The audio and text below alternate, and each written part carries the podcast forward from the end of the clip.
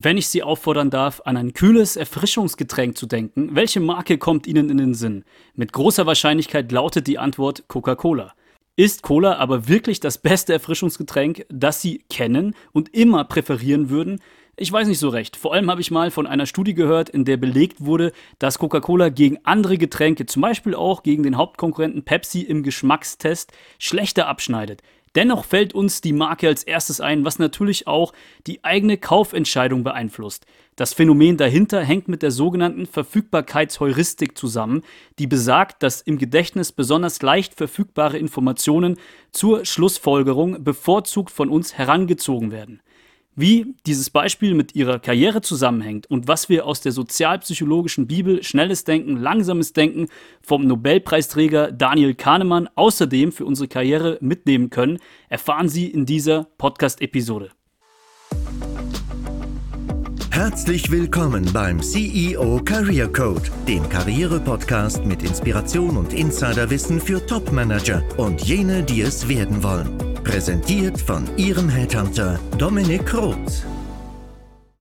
Über sogenannte Heuristiken und Urteilsverzerrungen sprachen wir in diesem Podcast an verschiedenen Stellen. Die beste Definition von Heuristik ist meines Erachtens, dass es sich dabei um Denkhilfen, also Daumenregeln handelt, nach denen wir bei einer Entscheidungsfindung vorgehen, wenn wir nur über begrenzte Ressourcen, also zum Beispiel Wissen bzw. eine begrenzte Zeit verfügen, ergo schnell sein müssen.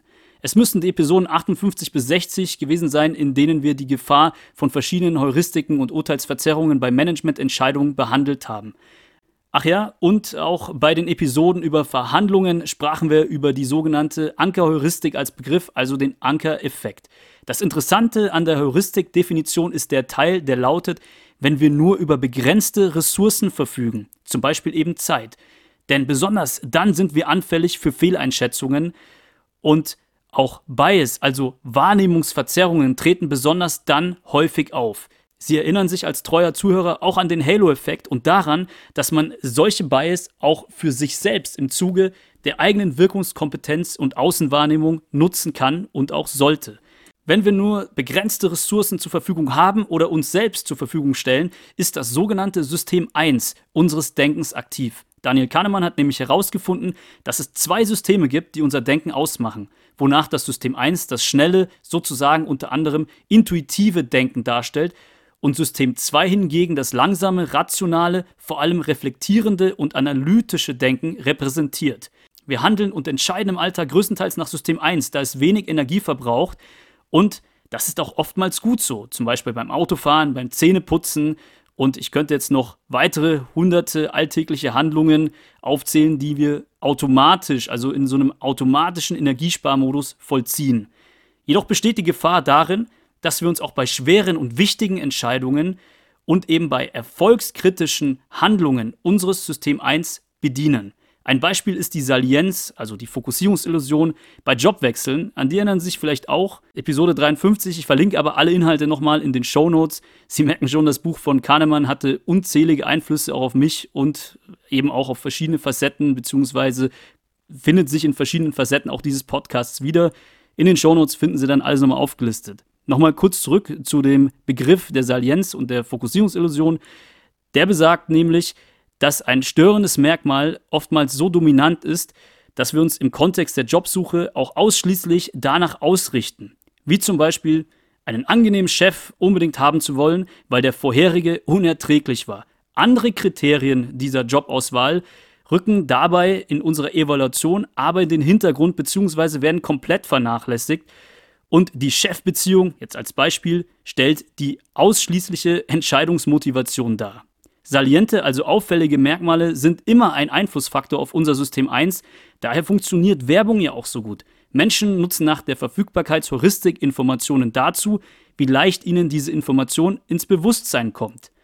Wenn man jemanden auffordert, die Scheidungsrate in Deutschland einzuschätzen, hängt die Antwort maßgeblich davon ab, wie oft man mit dem Thema im privaten Kontext konfrontiert ist, wenn man sich auf sein System 1 verlässt und empirisch belegt ist da auch, dass die meisten eine Fehleinschätzung abgeben.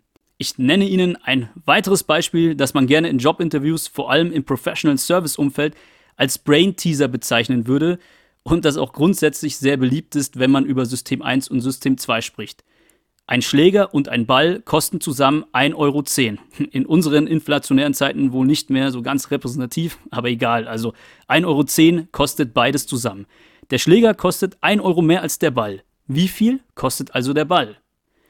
Uns fällt direkt eine Zahl ein, intuitiv in Form von 10 Cent. So würde der Gesamtpreis aber 1,20 Euro betragen. Daher ist die richtige Antwort 5 Cent. Auf diese Antwort kommen wir aber nur, wenn unser System 2 aktiviert ist, also wenn wir es auch selbst aktivieren, um im Kahnemann-Duktus zu verbleiben. Wenn man eine komplizierte Rechenaufgabe zu lösen hat oder jetzt dieser Kontext des Brain Teasers auch klar ist, dann ist man es gewohnt, das System 2 zu aktivieren. Der Rahmen ist einfach, wie gesagt, klar. Aber bei vermeintlichen Kleinigkeiten eben nicht. Und das stellt zumindest meines Erachtens die größte Gefahr bei Entscheidungen, bei Einschätzung von Personen im Kontext der Karriere dar. Wir sind von Grunde aus einfach faul und System 1 bedient diese Faulheit. Uns fehlt auch oft die Energie, um immer im System 2 zu agieren und wir erkennen eben auch oft nicht, wann es notwendig ist, diesen Switch zu machen. Vor allem, wenn unsere Ressourcen begrenzt sind. Ich zitiere jetzt ein Beispiel von Kahnemann aus dem Buch Schnelles Denken, Langsames Denken, das veranschaulicht, wie wir agieren, während unser System 2 aktiv ist welches ja einer gewissen Selbstkontrolle als Voraussetzung unterliegt. In einer Studie sagte man Probanden, dass das Einprägen von gewissen Ziffern die oberste Priorität hätte, während man ihnen umgehend darauf zwei Nachspeisen anbot. Einen sündhaften Schokoladenkuchen und einen tugendsamen Obstsalat. Während System 2 durch das Merken der Ziffern beschäftigt ist, konnte sich System 1 vorbeischleichen und die meisten Teilnehmer der Studie zu der Wahl des Schokoladenkuchens verleiten. Interessant, oder? Das passiert, wenn System 2 schon sehr aktiviert ist, also sehr beschäftigt ist und nicht genügend Kapazität für eine weitere kognitive Anstrengung zur Verfügung steht. Menschen, die kognitiv ausgelastet sind, treffen übrigens auch eher egoistische Entscheidungen und fällen in sozialen Situationen recht oberflächliche Urteile. Ich merke das sehr oft in Bewerbungsgesprächen, wenn jetzt der Aufsichtsrat oder Vorstand einen vollen Terminkalender hat und dann kurz im Interview vorbeisieht und sich genau ein Merkmal aus einem ganzen Interview herauszieht, das ihn dann zu einem Gesamturteil dieser Person verleitet. Der Halo-Effekt lässt grüßen. Es gibt natürlich auch noch andere Faktoren, die das System 2 beeinträchtigen können, die mit der klassischen Gesundheitsforschung und Schlaf oder Ernährung zusammenhängen. Ich erlaube mir an der Stelle kurz den Karrierekontext zu verlassen und einen Ausflug auf einer Metaebene in unserer Gesellschaft zu machen und Ihnen zumindest meine persönliche Wahrnehmung zu schildern. Wir sind immer mehr System 1 abhängig, meines Erachtens. Social Media, besonders Instagram oder TikTok, sind ein gutes Beispiel dafür. Es gibt kurze Aufmerksamkeitsspannen, die uns einen kleinen Glücksausstoß einfach erleben lassen. Serotonin, Ausstoß, Dopaminausstoß. Und das macht uns schon fast süchtig. Viele Reize im Alltag appellieren genau an diese kurzen Glückshormone, wie zum Beispiel Spielsucht es auch tut, und bei der ist ganz sicher kein System 2 rational aktiv. Informationen werden von uns auch meines Erachtens oftmals nur noch aufgesogen und wir beschäftigen uns kaum mehr mit konträren Meinungen oder mit einer intensiven Auseinandersetzung des Themas. Wir sind immer in Hektik und hinterfragen fast nichts mehr und dazu kommt auch noch die Erschöpfung, die oft gerade mal dafür ausreicht, das eigene Hamsterrad weiter voranzutreiben, aber keinen Ausbruch ermöglicht, wenn auch nur für ein paar Minuten.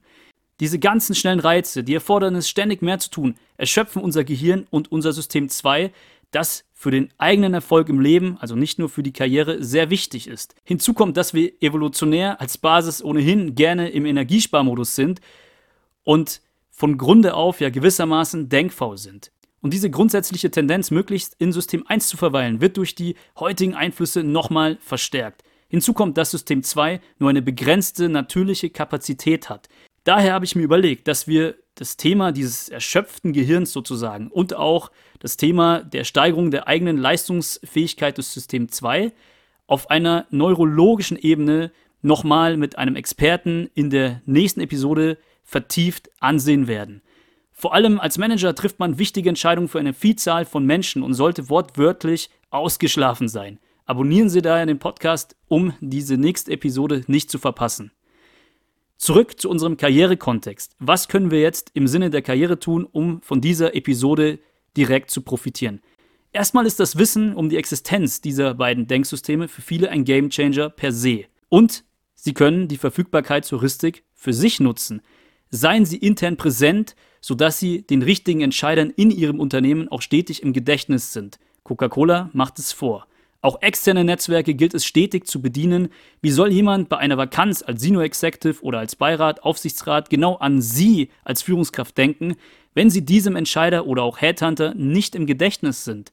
Bedienen Sie Ihr strategisches Netzwerk sowohl intern als auch extern, und dazu gibt es auch noch eine weitere vertiefte Folge auf diesem Podcast, vor allem wenn es um das Thema Netzwerken im verdeckten Arbeitsmarkt geht. Andersrum, nur weil Ihnen jemand schnell einfällt, ist derjenige oder diejenige nicht unbedingt die richtige Person. Ein Beispiel, ist Dirk Kräuter wirklich Europas bester Verkaufstrainer, nur weil er der bekannteste ist? Sorry Dirk, ich schätze dich, ich schätze ihn. Das war jetzt einfach nur ein gutes Beispiel, das mir einfällt und ich glaube und weiß, der ist wirklich gut. Was möchte ich denn damit eigentlich sagen? Ist der Kandidat, an den Sie als Entscheider jetzt in der Rolle sich am besten erinnern, egal ob jetzt intern oder extern, wirklich derjenige, der nach einem vorhandenen Kriterienkatalog ganz rational noch immer der Beste wäre? Oder ist es eben nur der, der Ihnen am besten in Erinnerung ist? Außerdem rate ich Ihnen dazu, dass Sie sich darin üben zu erkennen, ob es sich wirklich um eine Thematik, einen Kontext handelt, bei der das schnelle Denken, also das System 1, angebracht ist oder bei dem man das System 2 lieber aktivieren sollte.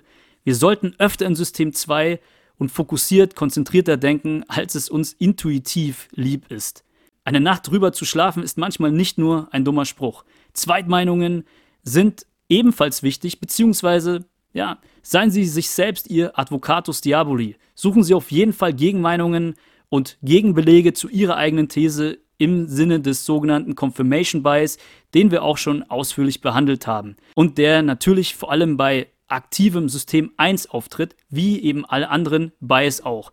Selbst wenn man sich über deren Existenz grundsätzlich bewusst ist, passiert das, dass man denen auf den Leim geht. Wenn Sie erschöpft sind und oder das System 2 besonders gefordert ist, sollten Sie diesem nicht zu viel zumuten und darauf achten, dass System 1 sich nicht einschleicht, wie an dem Beispiel des Schokoladenkuchens. Vermeiden Sie Bias, wenn Sie über andere urteilen und nutzen Sie diese in Ihrem Sinne der Wirkungskompetenz zugleich wie in diesem Podcast behandelt. Naja, und das ist auch schon der wichtigste Tipp zuletzt. Hören Sie den Podcast. Ich werde Ihnen die verschiedenen Folgen zu Bias und wie diese im eigenen Sinne zu nutzen sind, die Folgen zu Entscheidungen valider treffen, die Folge zu Salienz und alles Erwähnte nochmal in den Show Notes darstellen und verlinken. Dort gelangen Sie hin, indem Sie auf Details zu dieser Folge klicken.